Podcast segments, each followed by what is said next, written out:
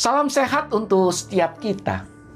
Saudara Louis Samperini adalah seorang peraih medali emas lari dalam Olimpiade 1936 di Berlin.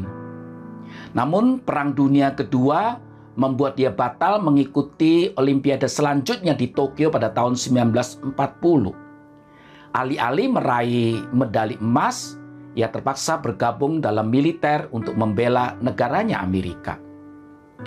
Louis mengalami nasib naas ketika ia dalam suatu operasi mencari rekan-rekannya yang hilang. Pesawat yang mereka tumpangi jatuh ke laut dan beberapa temannya tewas.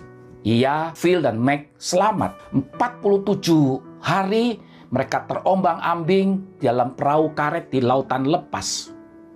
Sambil menantikan penyelamatan, temannya Meg mati dalam kelaparan. Memang akhirnya Louis dan Phil bisa selamat sampai ke pantai, tetapi yang menyelamatkan adalah kapal tentara Jepang yang membawa mereka keluar dari laut dan menuju ke pantai.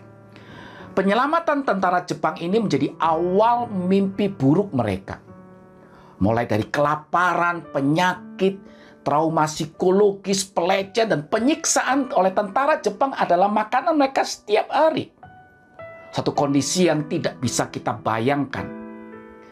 Salah satu dari sedikit hal yang membuat Louis bisa bertahan dari siksaan yang begitu kejam, yang begitu mengerikan, adalah bermimpi untuk bisa membunuh para penyiksanya. Setelah Jepang kalah dari perang, ia bisa kembali ke California. Ia memang bebas dari siksaan tentara Jepang, tetapi sesungguhnya sekarang ia masuk dalam sebuah penjara yang baru, yaitu stres pasca trauma.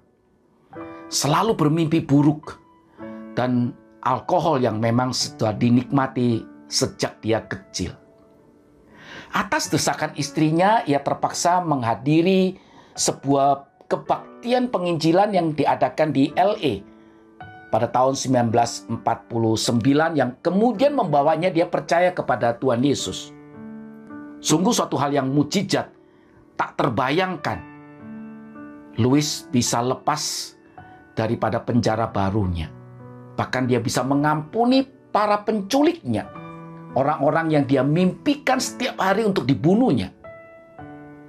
Dia bahkan berkesempatan untuk melakukan napak tilas ke Jepang bertemu dengan beberapa orang yang pernah menyiksanya dan melepaskan pengampunan sambil membawa kabar kasih dan anugerah daripada Tuhan Yesus. Tahun 1988 di Nagano, dia diberi kehormatan untuk membawa estafet obor Olimpiade di usia yang ke-81. Surah kisah yang mengharukan dan penuh inspirasi ini memaparkan kepada setiap kita satu fakta bahwa perubahan hidup dapat terjadi kepada siapa saja, kapan saja, dan di mana saja ketika kita mau berdamai dengan hati kita dan mau melakukan rekonsiliasi dengan masa lalu kita. Bukan dengan kekuatan diri sendiri, tapi kalian kekuatan daripada anugerah Yesus Kristus. Soalnya tidak ada yang bisa berharap lepas atau mampu lepas lolos dari siksaan seperti yang dialami oleh Louis, apalagi bisa pulih daripadanya. Surah Efesus pasal 4 ayat 31 hingga 32 berbunyi demikian. Segala kepahitan, kegeraman, kemarahan, pertikaian, dan fitnah hendaklah dibuang daripada kamu, demikian pula segala kejahatan tetapi hendaklah kamu ramah seorang terhadap yang lain, penuh kasih mesra, dan saling mengampuni sebagaimana Allah di dalam Kristus telah mengampuni kamu. Saudara, di minggu Paskah ini kita diajar untuk belajar mengampuni orang-orang yang mungkin pernah menyakiti kita.